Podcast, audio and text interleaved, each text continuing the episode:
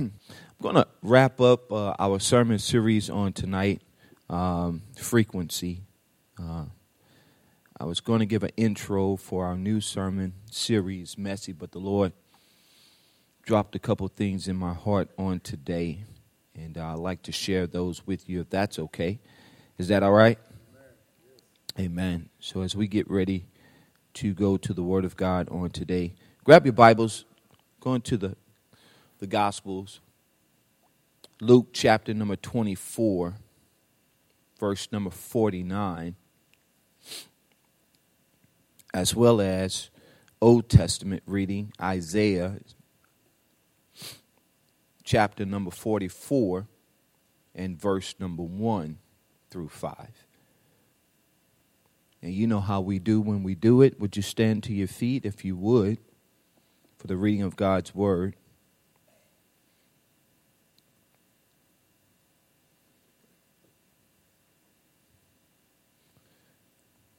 We'll begin in Isaiah chapter number 44 and verse number 1. Then we'll go to the Gospel of Luke chapter number 24. Do you have it? Say amen. If you're still looking, say hallelujah. Amen. I'm going to go ahead and read it for you. Hallelujah. It'll be for you on the screen while you're still looking. It says, But now listen, Jacob, my servant Israel, whom I have chosen. This is what the Lord says He who made you, who formed you in the womb, and who will help you. Somebody shout, He's my helper. Do not be afraid, Jacob, my servant Jeshurun, whom I have chosen, for I will pour water on the thirsty land and streams on the dry ground. I will pour out my spirit. Yea, God. I can run on just on that one by itself. He's going to pour water on thirsty land. Tell your neighbor I'm thirsty. Yeah, yeah, yeah. The streams on dry ground, I will pour out my spirit on your offsprings and my blessing on your descendants. Ooh, filled with the Holy Spirit it's not just speaking in tongues, but it's revealing what's to come. Two people grabbed hold of that this evening. Being filled with the Spirit is just not speaking in tongues, but it's a revealing of what's to come. The power of the Holy Ghost is not just so that He can alter your language, but also to reveal what God has intended for the earth realm. And when you're filled with the Holy Spirit, it pulls back the veil of heaven and it shows you things to come. Hallelujah. Dance over to Luke chapter number 24. verse number 49. I'm going to send you what my father has promised, but stay in the city until you have been clothed with power from on high. And when he had led them out to the vicinity of Bethany, he lifted up his hands and he blessed them. Somebody shout, I'm blessed. While he was blessing them, he left them. Oh God, he He's going to leave you with a blessing. Uh, and while he was blessing them, he left them and was taken up unto heaven. Then they worshiped him. See, that's the part we miss in church. We take the blessing, but we forget to worship.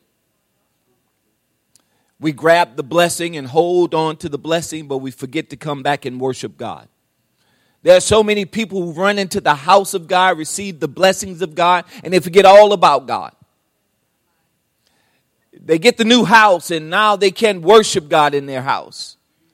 They got the new car and they won't drive the new car to the house of God. They got a they got a bonus on their job, but they won't come and sacrifice and offer up to God. They come and get the blessing, but they forget the blesser.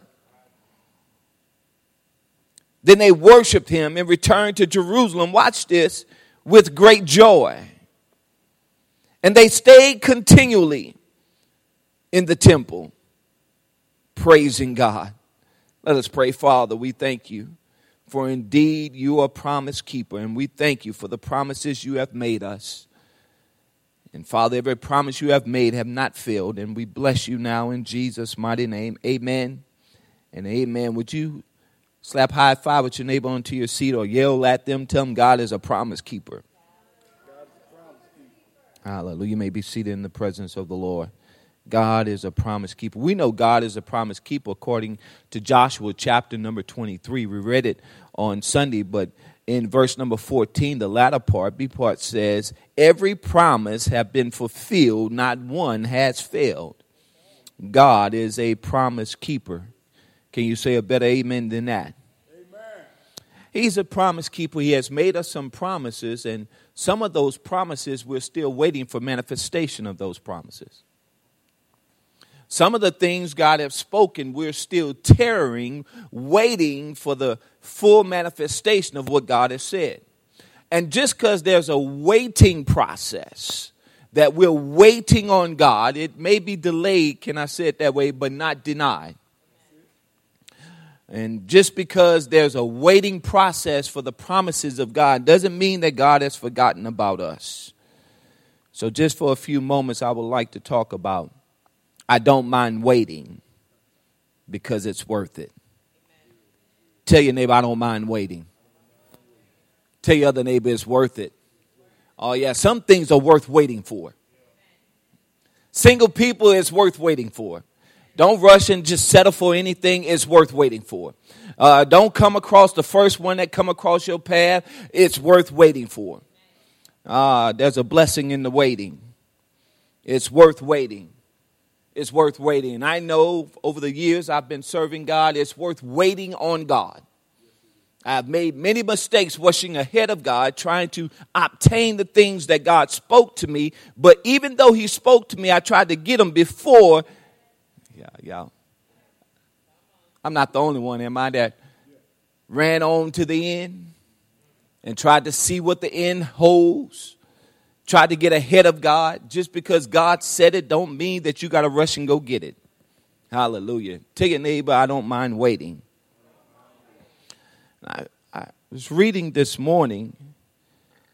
The Lord gave me an impression out of Second Kings chapter number 2 and verse number 1. In Second Kings, there's an account of a great prophet named Elijah. And in verse number one, it says, When the Lord was about to take Elijah up to heaven, watch, in a whirlwind. Now, what does the whirlwind have to do with the frequency in the Holy Spirit? The Holy Spirit is sometimes signified or symbolized in text as a wind. Now, here it is the prophet Elijah is sent by God to anoint and appoint his replacement. Yeah, y'all remember Elijah is in the cave hiding out from Jezebel? And the Lord tells him, Boy, get up from there. What you crying for? Dust yourself off. I have 7,000 that have not yet bowed or bent the knee to Baal. Get up from there. Stop your mully grubbing, your belly aching, and get back to work. And he says, in the process, I need you to go down and I need you to anoint. I need you to find another one. Go anoint Elisha.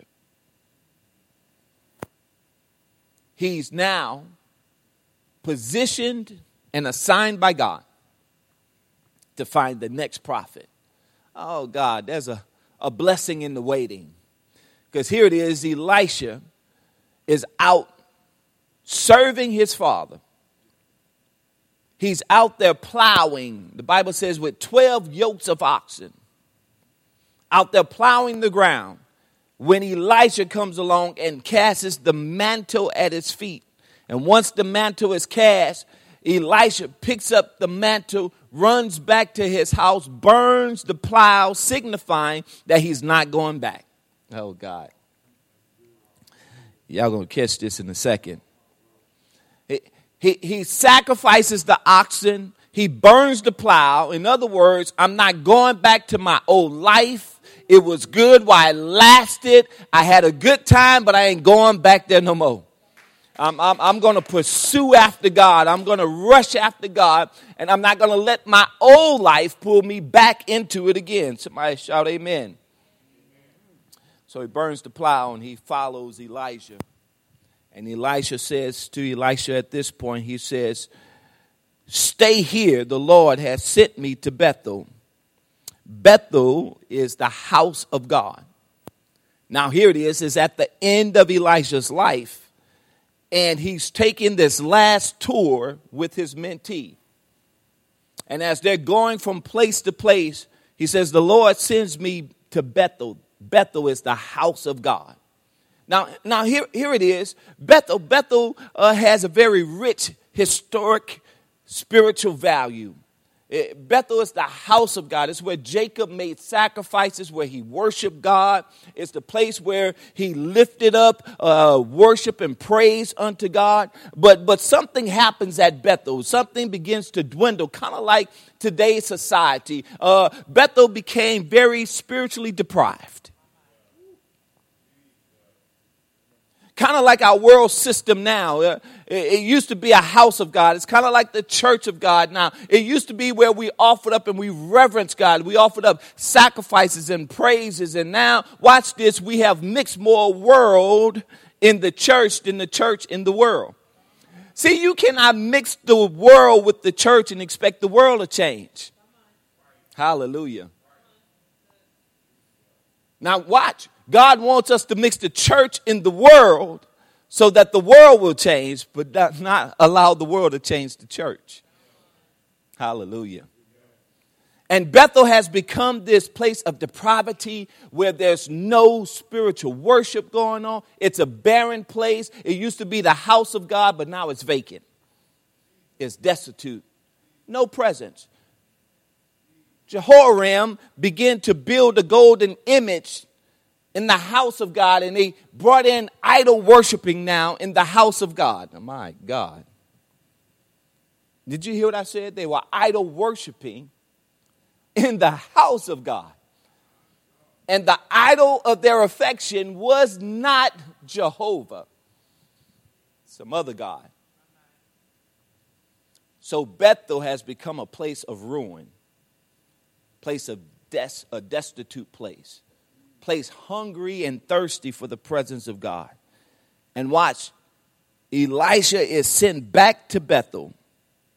And he says, But Elisha said, As surely as the Lord lives, and as you live, I will not leave you. So they went down to Bethel. Somebody shout, It's time to go to, back to Bethel. The company of prophets at Bethel came out to Elisha and asked, Do you know that the Lord is going to take your master from you today? Yes, I know, Elisha replied. So be quiet. and then Elijah said to him, Stay here, Elisha. And the Lord has sent me to Jericho. The Lord has sent me to Jericho. Jericho means a pleasant place. A pleasant place. It's a place where people were happy, they were secure. Y'all remember the Jericho walls? Y'all remember that? Yeah, it's okay to talk. Y'all remember the Jericho walls? They walked around Jericho walls and the walls came crumbling down. Jericho was a pleasant place. You know why Jericho was such a pleasant place? Because it was a secure place. The walls were so massive and so thick that no one could uh, challenge them and enter into Jericho because it was fortified. You know, when you're safe and secure, you can be happy in things. Yeah. If you're happy and you know it, clap your hands. Thank you for not leaving me hanging. But, but when you're safe and secure, it brings about joy. You know, when your finances is right, there's happiness. When, when, when, when everybody's treating you nice and everything is so secure, you're happy. Hallelujah. So Jericho is a pleasurable place. It's a place of joy and happiness. Oh, there go that spirit again. Joy and pain. So he said, so they went to Jericho. And then the company of prophets at Jericho went to Elisha and asked him, Do you know that the Lord is going to take your, your master from you today? And he said, Yes. He replied, So be quiet. Then Elisha said to him, Stay here. The Lord has sent me to the Jordan. The Jordan is a place of decision. Place of decision. Jordan is also a place of transition. It's the place of coming from lack now into abundance. Y'all quiet. It's a place of coming from slavery into liberty and freedom. Uh, the Jordan is a place of transition where now we see the children of Israel, when they're coming out of Egypt, they're transitioning out of slavery, crossing over the Jordan into the land of Canaan, which is flowing with milk and honey and abundance. God is trying to tell us tonight is we're about to transition. Ooh, God, I feel you, Holy Ghost. Ah, we about, we're about to transition. We're about to go from what was to what is and what is to come. We're about to go from lack now to having more than enough. Going from not having enough to more than enough. We're going from now not having the presence of God to having abundance and an overflow, being consumed by His presence. Y'all not hear me tonight. But it's a place of decision because, watch, you have to make a choice. The blessings and the promises of God are yea and amen. Can you say amen to that? Amen. But you got to choose to choose them. The presence of God is, God wants to endow you with His presence, but you got to choose to receive it. So the Jordan is a place of decision and transition. You can choose to be the same person that you've been for the last 20, 30, 40, 50, 60 years of your life, or you can choose to be who God has created you to be. The choice is yours. Hallelujah. Somebody shout, I don't mind waiting. So he says, Now the Lord has sent me to Jordan. He replied, As surely as the Lord lives and as you live, I will not leave you. And as the two of them walked, 50 men, something about 50, y'all. 50 men from the company of prophets went and stood at a distance facing the place where Elijah and Elisha had stopped at the Jordan. Somebody shout 50. Of course, we know 50 is the number of Pente, Pentecost. So, watch, these are prophets who were able to prophesy, but they had no power of the Holy Ghost.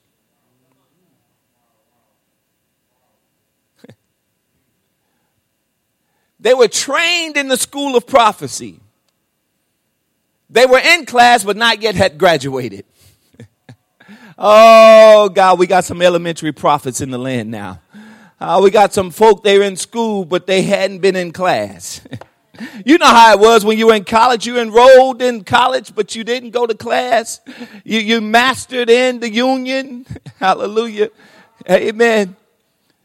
Yeah, club life was your major. Y'all quiet. And, and, and here it was, they were in school learning prophecy, but they had not been endued with the power of the Holy Ghost. They hadn't receive the infilling of the Spirit of God. See, Old Testament, the Spirit of God will come and rest down on people and then will lift up. See, that's why we are so blessed in this new dispensation of the covenant of God is that we don't have the Holy Spirit that comes and re, uh, uh, come and just visit us, but the Holy Spirit comes and resides in us. Hallelujah.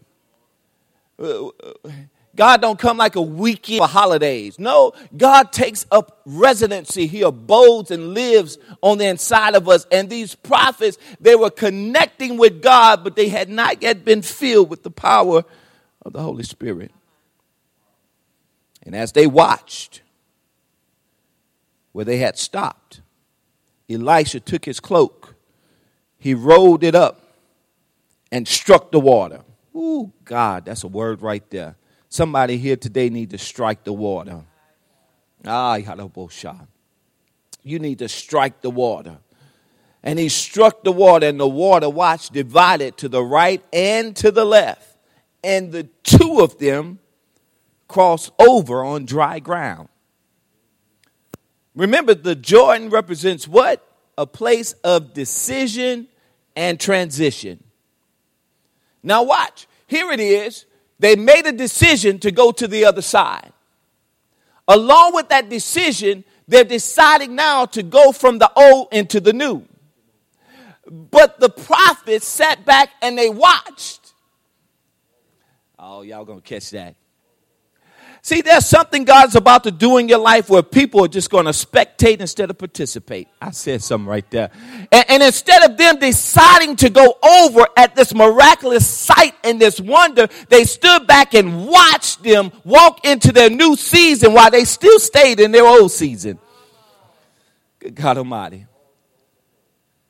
Oh, God, there's going to be some people who can't go with you to where you're going. Uh, they, they're going to sit back and they're going to talk about what God is going to do and how God is going to do it, but they're not going to be there when God does it. Hallelujah. Y'all missed that. They're going to talk about what God is going to do and how God is going to do it, but they're not faithful enough to stay around to see God do it. Oh, God is going to take your master up. Yes, I know, but where will you be when He does? Will you be committed and submitted long enough to see it happen. Oh, God. And the two of them walked over on dry ground. And when they had crossed, Elijah said to Elisha, Tell me, what can I do? Watch. See, there's something about a cleaving. Elisha did not want to go. He said every time uh, Elijah tried to get him to leave, Elisha said, as long as you live, I ain't going nowhere. He heard from the Holy Ghost when the mantle hit his feet, and he decided that I I won't go back. Yeah, come on, Chandrika, Shan. Amen. So, y'all know the song. Amen. Lady said, "Don't sing it." John D left me hanging, John. He, said, I'm not going back. Because he heard something. When Elisha came and cast a mantle, he heard something in the spirit. He heard something that caused him to cleave to Elijah. He heard something that wouldn't let him go. And as much as Elijah tried to push him away, the more it drew him to him. God Almighty. The more he said, leave and go and stay, the more he cleaved. And he says, because of the cleaving, he says, tell me what you want me to do before I'm taken from you. Let me inherit a double portion. Let me inhabit, uh, inherit a double portion. Somebody shall give me a double portion. Hallelujah. This thing jumping all over the place. He says, Let me inherit a double portion. And Elisha replied, Of your spirit, double portion of your spirit, Elisha replied. And he says, You have asked a difficult thing, Elijah said. Now, watch. As I was reading this text, the Lord really revealed something else to me in the text, and I hope you catch it on this evening.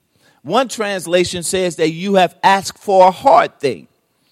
And not, not that I can't do it, it's going to be hard. But, but not hard for me to do, but hard for you to operate in. God, y'all missed that. Uh, it's not hard for me to give you a double portion, but it's going to be hard for you to operate in this anointing. Uh, so this anointing is so heavy that if it falls upon your shoulders, can you handle the weight? Uh, it's a hard thing because if you do this to walk a mile in my shoes, you, you may be able to walk in it, but your toes may be aching at the end of it. Uh, you, you're asking for a hard thing. Uh, it's not that it's difficult for God to bless you with a double portion. The question is, is can you handle it? It's not difficult for you to be doubly anointed of God. But the question is, is can your character and your integrity handle the double portion?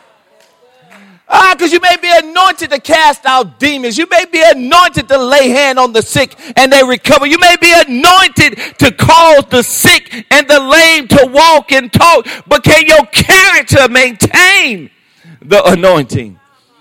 Good God Almighty. Or you may prophesy. But after the anointing lifted, your mouth will yet still again lie.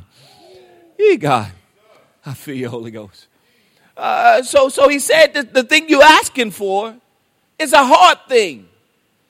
I mean, God can do anything but fail. Can we agree to that? Say amen.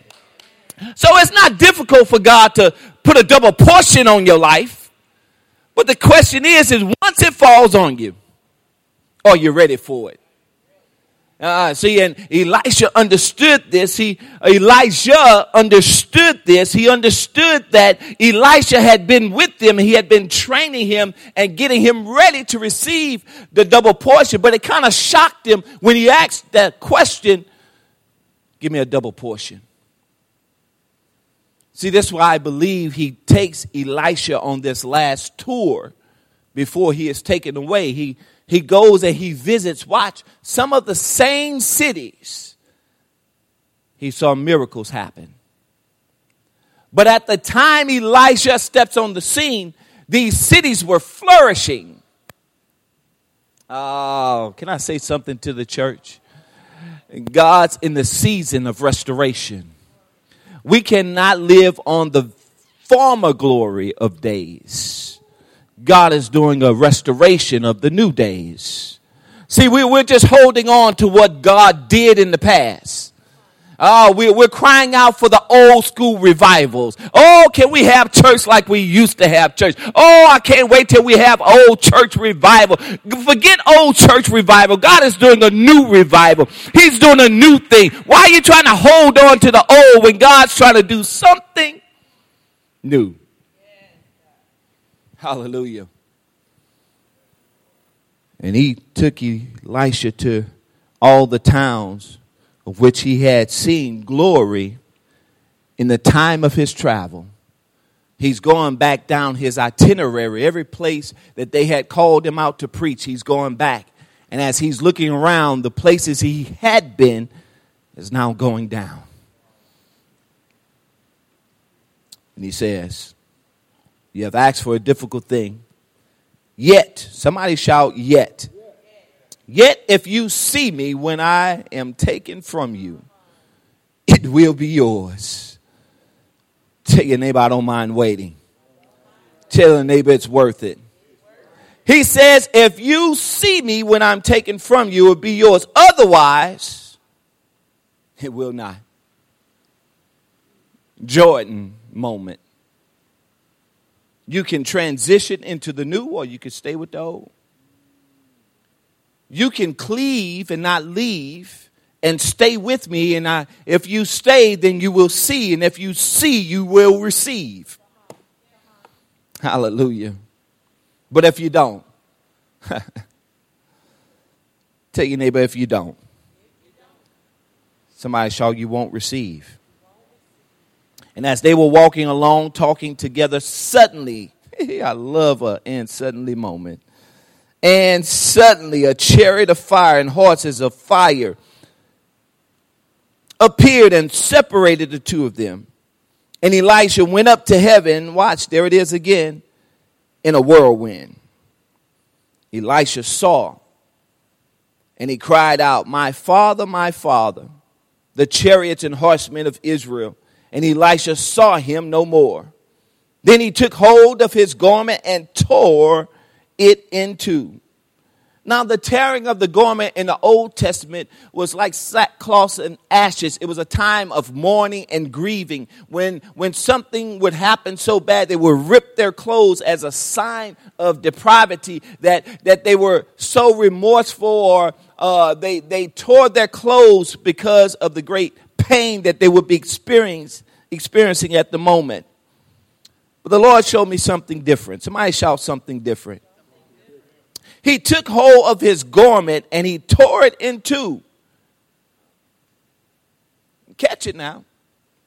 He took hold of his garment and he tore it in two. Uh, here's the key in the next verse. And Elisha then picked up Elisha's cloak that had fallen from him and went back and stood at the bank of the Jordan. He took the cloak. The cloak was an outer garment, a heavy garment. Now, watch, he tore his clothes, not because he was mourning the fact that Elisha was taken away and that he would see him no more. He tore his clothes to make a wardrobe change. Oh, God, y'all know. He, he tore his clothes and picked up a new set of clothes. He, he took off the old and put on the new. He got. He, he, he got exactly what he asked for. He wanted a double portion. Now, watch. He's now wearing the mantle or the cloak of Elijah. But he had to first take off his old stuff. Oh, God. So that's what's wrong with the new school prophets.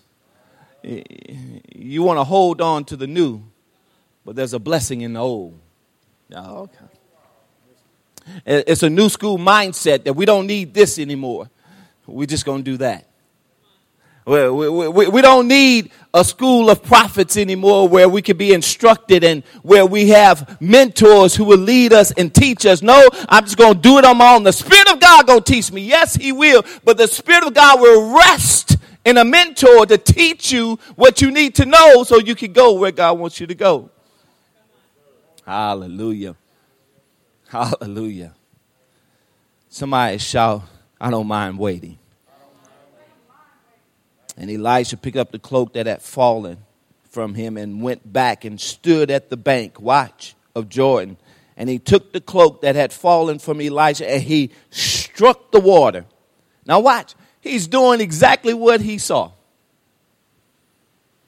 He's now exercising in what he was instructed on. How did he know how to strike the water had he not been taught on how to strike the water. Hallelujah. How he was able to do what he could not see being done.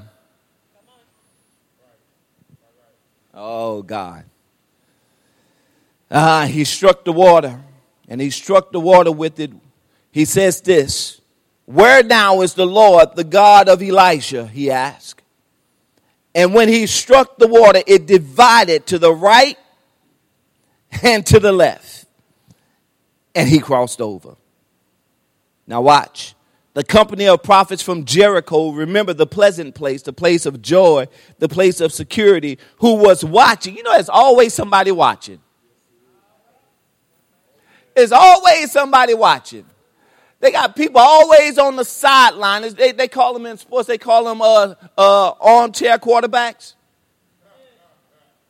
They'll sit on the sideline and tell you how to do the game and what plays you should have ran. And, you, you know, they'll coach you from the sideline, but they ain't never get in the game themselves. Never played. You know, you know, there's people always watching you, telling you how to do and what to do and what you should do, but they won't get in and sacrifice right along with you. Hallelujah. Here it is, the company of prophets from Jericho who were watching yet again they said, The spirit of Elijah is resting on Elisha. And they went to meet him and bowed to the ground before him. There's a process for the double portion. Somebody shout, There's a process. There's a process to the double portion. And in order for this double pro- this portion uh, to happen in your life and to manifest, you got to go through the process. Somebody shout the process. The first thing for the process is you got to learn to stay. Hallelujah. You got to learn to stay. You got to learn to wait. Got to stay. See, we got to stop asking the next generation to do what we won't do. Oh, God. We, we, we got to stop asking this next generation to be faithful to the things of God, and we're not faithful to the things of God. We got to stop asking this next generation to stop murdering when we're murdering. Oh, we hadn't killed nobody, but you don't open up your mouth and you done murdered people's name with your words. You done stabbed people in the back and you done cut people down and cut them low. You got to stop asking this next generation to do what you're not willing to do.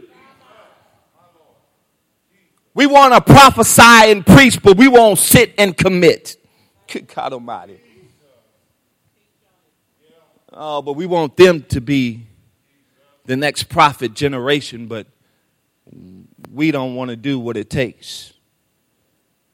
But I declare and decree a generation of sons and daughters coming back into the house. I declare and decree there will be a generation that will come forth and this generation will learn how to main and maintain and how to stay and how to be one who is committed to the things of God. They won't be wavering to and fro. They won't let the wind blow and they go wherever the wind blows them, but they'll be anchored in the things of God. They'll come into the house and they'll stay until it's time to go.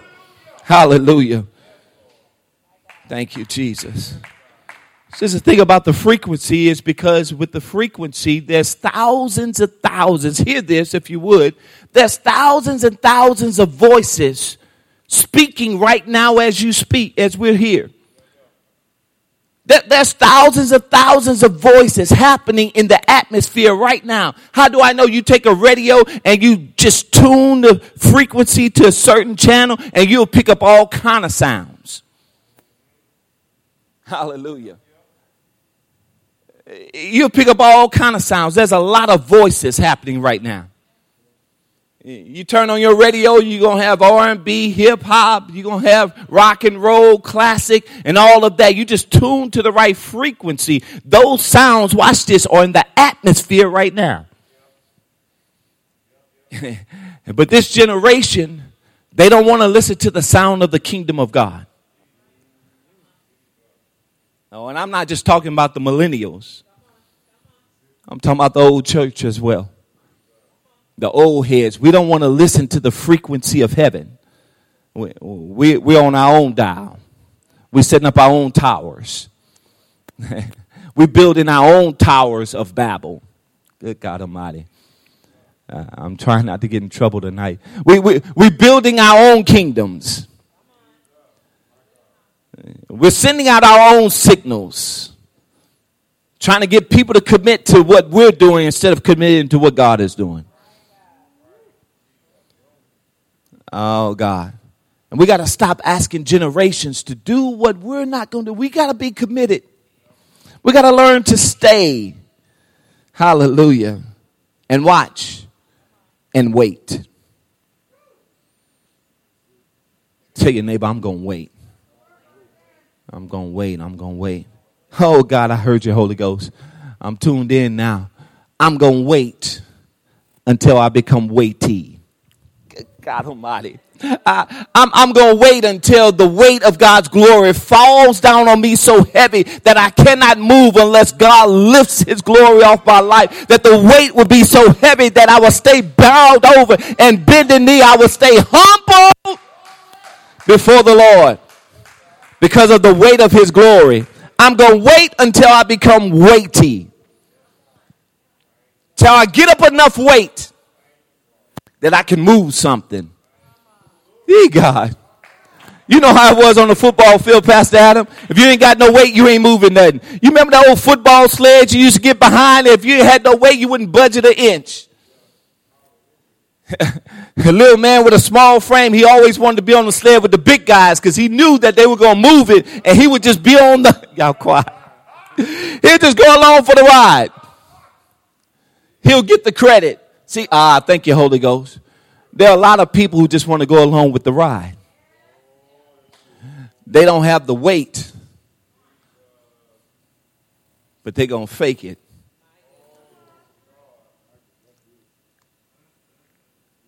Because they didn't wait, they don't have the weight, so now they're faking it. The Lord said, the Lord ain't say jack to you. I prophesy you a prophet line because you didn't wait to hear from God, but you're faking the funk. Because you're hanging out with a bunch of prophets, you think you're a prophet. But you ain't got the weight. You wouldn't be committed long enough to get the weight. Tell your neighbor, get your weight up. You know, the way to, the way to get your weight up is to wait. And then wait some more. The way to get your weight up is to stay and remain. Watch this. So you can feast and dine at the table of the Lord and you will gain some weight as you're sitting there eating and feasting on what God has you to feast on, where He has you to feast, and you'll gain enough weight that you become weighty. Hallelujah. Good God Almighty. I went to Chick fil A today and the line was wrapped around the building three times three times. But people were waiting. I waited. And after I waited, I waited some more. And now I'm very weighty because I got me a 12 count, amen, with a chocolate chip cookie, amen. And, and now I got my weight up. Why? Because I waited. If you leave before the waiting, you leave hungry. Yeah you leave hungry. You leave hungry. And you leave out without the necessities and what's necessary for the next assignment. You God. And, and what you were supposed to get, you did not get. So now you're out there and you're lacking you're insufficient for the assignment that God has assigned you to, and you're wondering why it's not working is because you left and you did not wait. Hallelujah. Take your neighbor, get your weight up.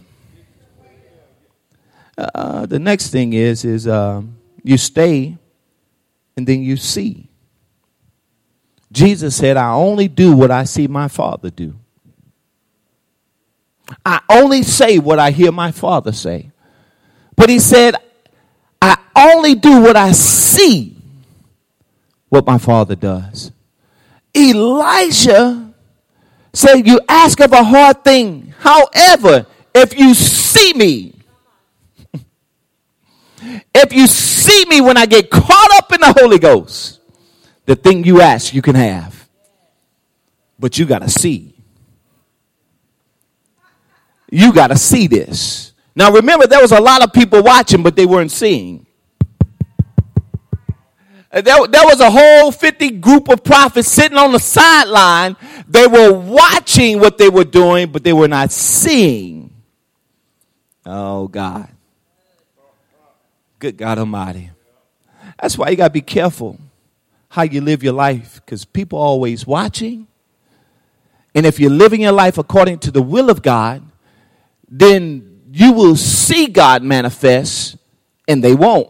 What, what am I saying in that? Is, is, is that um, uh, God will do some great things, and as God is doing great things, they can't see it, but they'll be watching, uh, but, but they'll talk about what uh, you used to do, but they won't talk about what God is doing. That's because they're not seeing. Yeah. I bring it down a little bit more? So, so, so they're watching, but they don't see how God is transforming you. Uh, they, they watching, but they don't see how God's delivering you and setting you free. They, they watching, but they don't see how God is blessing you and how God is stretching you and how God is maneuvering you and putting you in, pay, in positions for greater glory. They, they're watching, but they don't see it. So they're just going to talk about who you used to be. Uh, they they just gonna talk about what you used to do because they watching, but they can't see what God is doing. oh, wait a minute. Uh, I I thought you was uh yeah I used to be. Oh, you ain't nothing but an ex so so. Yes, I was, but look at me now. Hallelujah. Uh, tell your neighbor you got to see. Uh, the third thing, and I'm done. I got one more. You got to separate.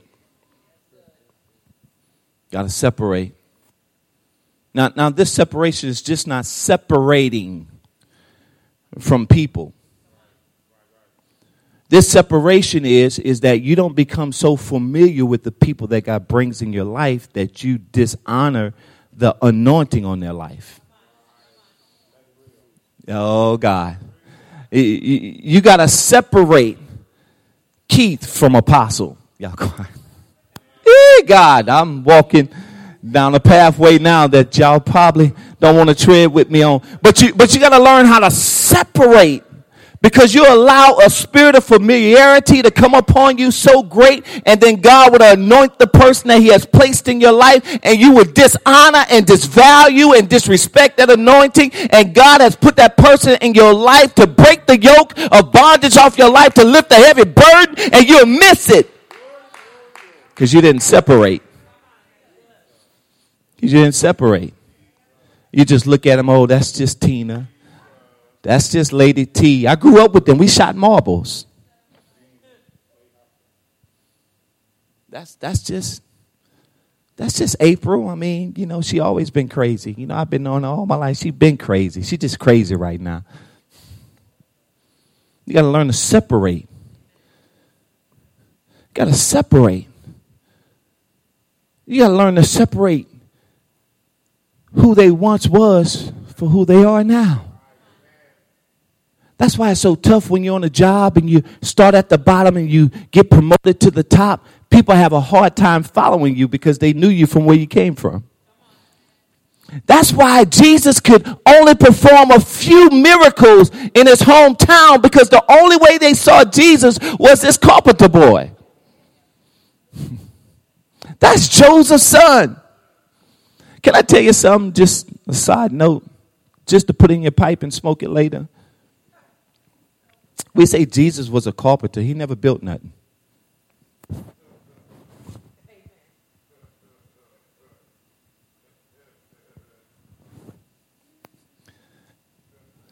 He was the son of a carpenter. What table Jesus built? What house he built? I'll let you think about that a little bit longer. Amen. Amen. Y'all thinking hard too, huh? I see some of y'all, y'all head smoking like, you know what, you're right. He never did build nothing. Amen. We can only assume. but then historically and culturally, they called him rabbi. Rabbis didn't work. At the age of 12, remember he was in the temple teaching. He was a teacher, not a carpenter. Hallelujah. He was a rabbi. He didn't build houses, he built people. Good God Almighty. Woo! The only thing he built was not of wood. He built houses not made with man hands. He, he built lives. so if you want to call him a carpenter, he didn't build houses, he built houses. For in my father's house are many mansions. Y'all get that on the way home. But you got to separate. Tell your neighbor, separate. separate. The last thing, you got to switch. Tell your neighbor it's time to switch. Elisha with an S.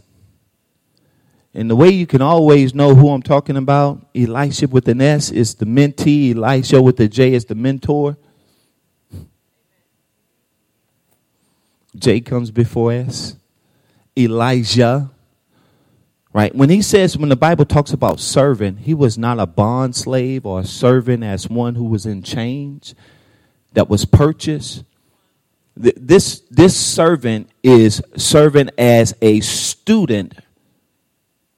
So he was not a servant in the sense of hand and foot, let me serve you. He was a student of Elijah that served Elijah.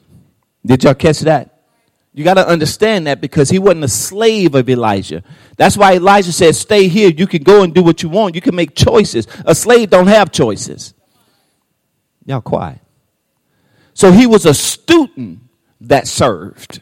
Oh God, if we can get some students in the house of God that don't mind serving. Hallelujah. Everybody want to teach, but nobody wants to serve.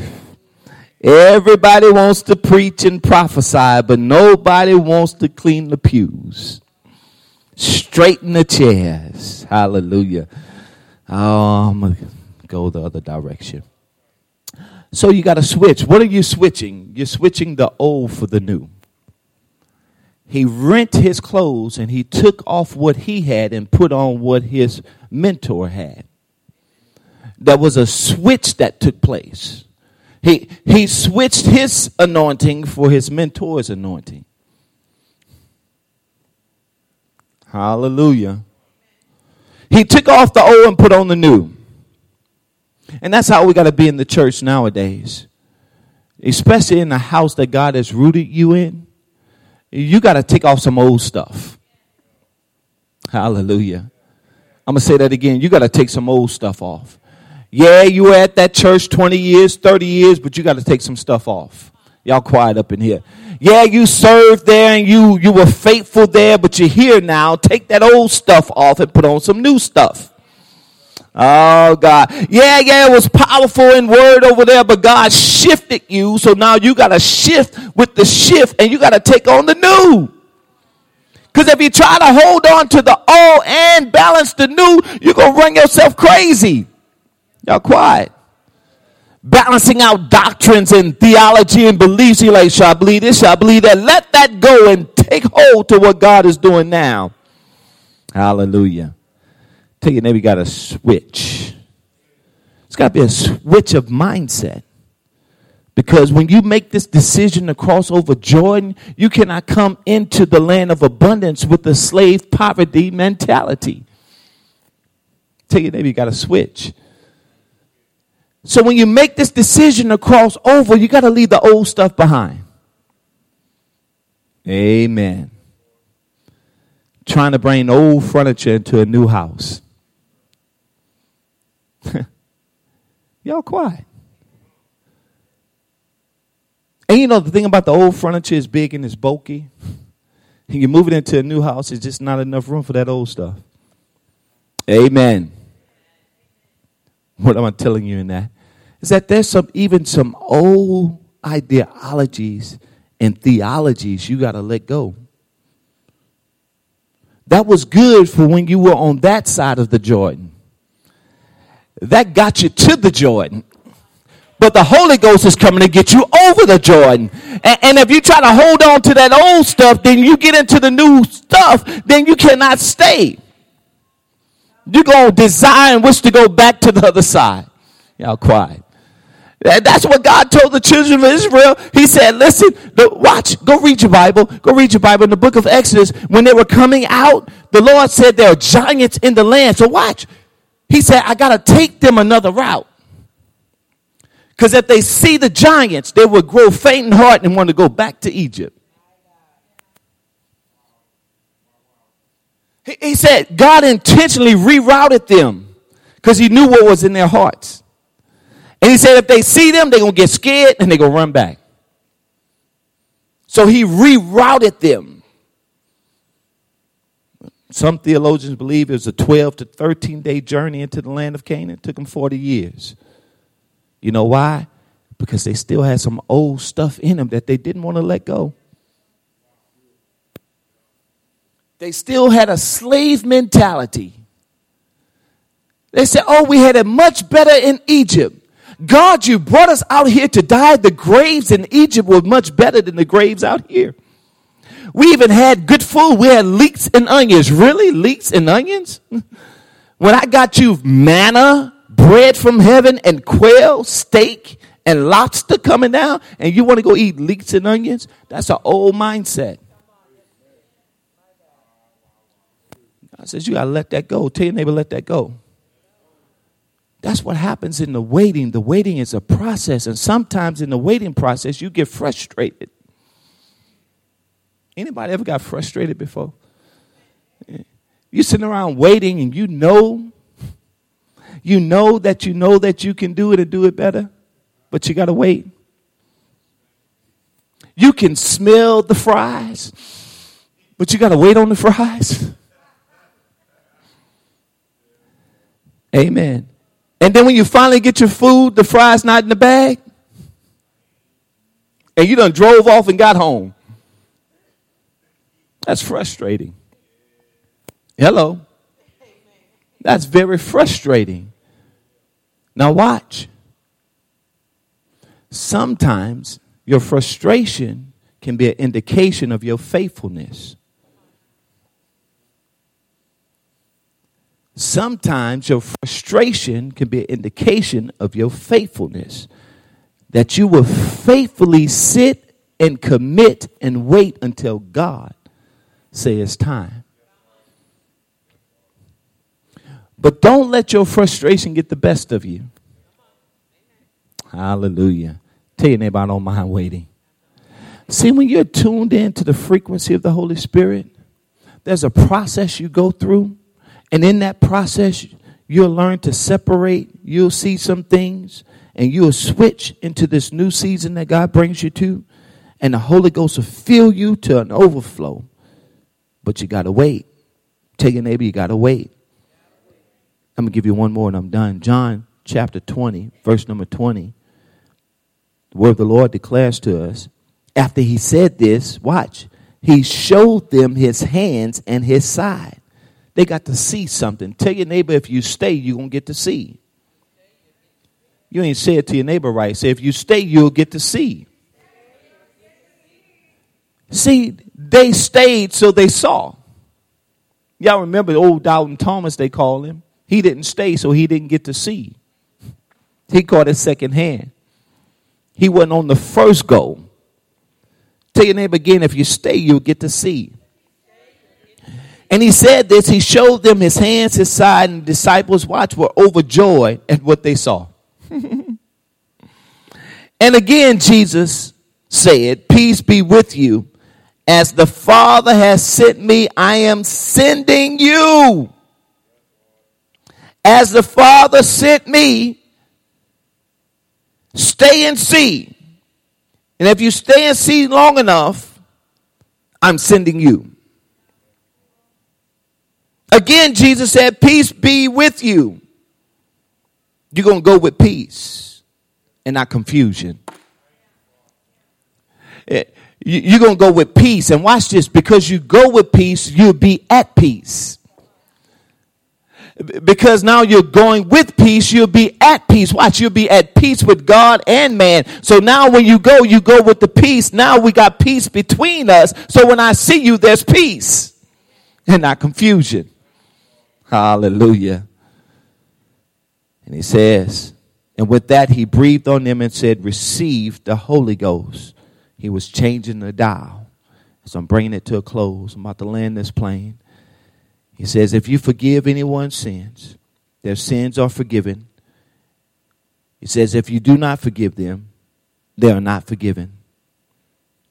Hear this Jesus didn't die to heal you, He dies to fill you.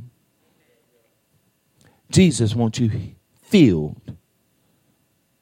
He took stripes so you'll be healed, but He died so you could be filled. Oh, y'all, y'all a little slow with me tonight. He took stripes for your healing, but he died on the cross for your feeling so that you'll be filled with the Holy Ghost. But you got to wait because he tells them at this point, he breathes on them. He says, Don't leave Jerusalem until you get filled. Tell your neighbor, I don't mind waiting. Tell your neighbor, I don't mind waiting. This what happened in the waiting. Acts chapter number 2, and it says, When the day of Pentecost came, they were all together in one place. They were together in one place. When, somebody shout, when. When the day of Pentecost came.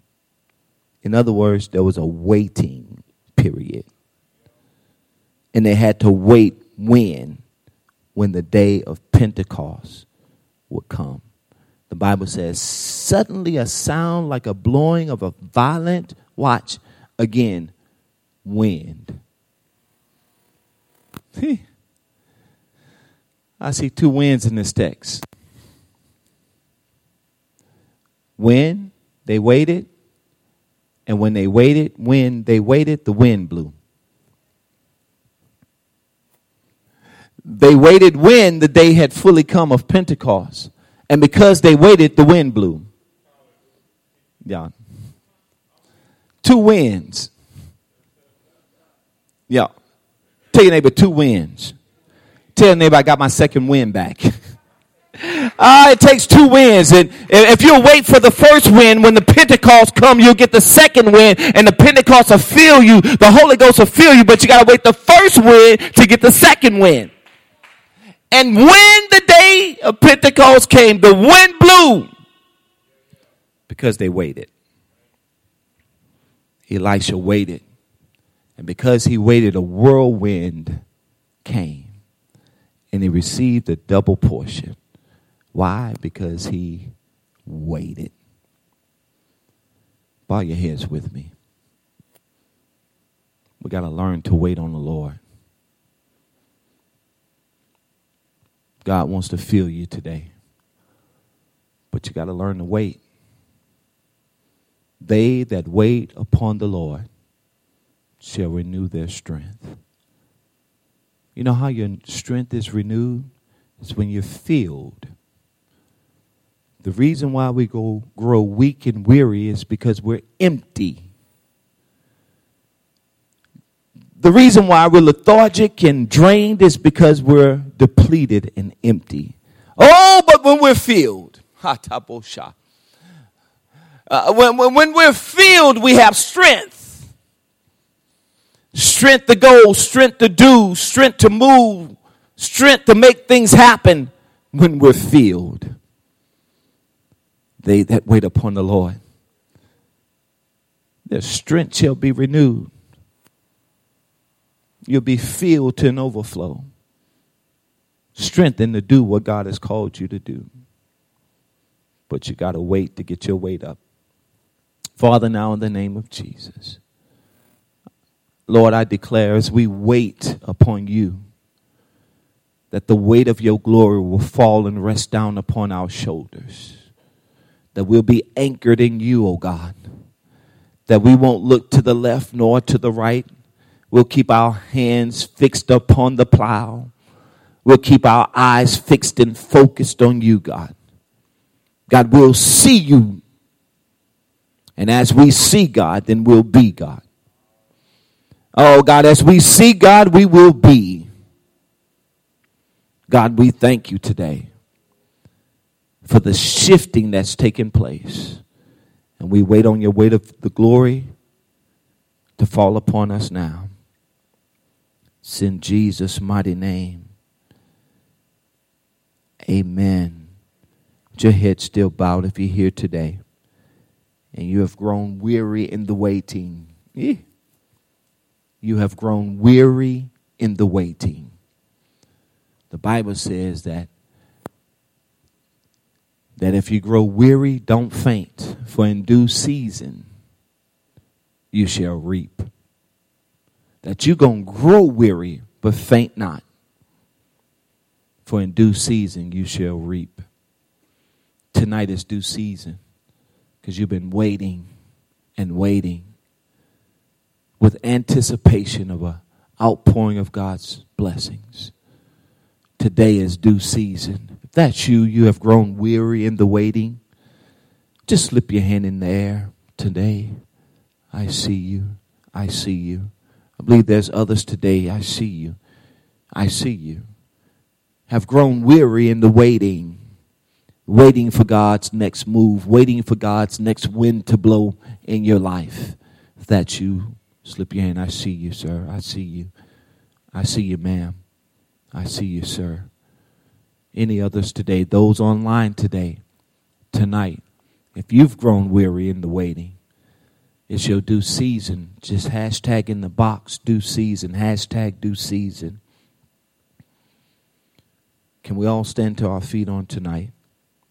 If you're here and you have grown so weary that you have given up the fight, you have st- stepped outside of the things of God, backslidden, but today you want to make a decision to get it right, or maybe even accept Jesus Christ as your Lord and Savior in the pardon of your sins. If that's you tonight, I'm speaking to you. I want you to lift your hand in the air, backslidden or accepting Jesus as their Lord and Savior tonight. If that's you, thank you, Father. God, we give you glory. God, we give you praise. It's in Jesus' mighty name. Amen. For those of you who lifted your hands who are weary in the waiting, I want everybody to lift their hands now. I'm going to pray. Father, now for every hand that had lifted, that have grown weary, God, we thank you that you're revitalizing, filling their hearts and their souls yet again. We thank you, O oh God, that the Holy Spirit, God, is filling them to an overflow. That their hearts, O oh God, without measure, God, is being filled with your power of your Holy Ghost now, even as I'm praying. Father, I thank you that every spirit of doubt and lack is being removed from their minds now in the name of Jesus. Father, I declare now, Father, that the power of the Holy Ghost is breaking every yoke and lifting he- every heavy burden off of their lives now. I thank you that every shut door, Lord God, by the enemy, Father, is now kicked open now by the power of the Holy Ghost, God. I thank you, oh God, as they cross across the Jordan River, God, they're entering in, Lord God, into a place of abundance, filled, Lord God, to an overflow. Father, they're leaving old things behind, Father, and walking into the newness in you, Father. Father, I thank you now for what you're doing in their lives. I thank you for this great shifting taking place now in the name of Jesus. And Father, I declare, God, it is due season for them now in Jesus' mighty name. If you believe it and receive it on tonight, will you give the Lord a hand clap of praise? Hallelujah. Hallelujah. For those of you online tonight, if you're standing in need of prayer, just Call us at 225 503 0706. Our intercessors are waiting to hear from you and to pray with you and celebrate with you if you have given your life over to Christ. Or you can simply uh, send us an email at prayer at elevatechurchbr.com. Again, that number is 225 503 0706. If you're standing in need of prayer. And for those of you who don't have a church home, amen, I believe the Lord is uh, calling you out today to commit and to connect with Elevate Church. If you're here in the sanctuary and you don't have a church home, the Lord is reaching out to you today, amen, tugging on your heart to make a decision. If that's you, lift your hand. Amen. For those of you online, you can text the word join to 225 361 2016. Just text the word join to that number if you're making a decision, amen, to be a part of what God is doing here at Elevate Church. Amen. Can we get excited again about the Word of God today that has been preached to you?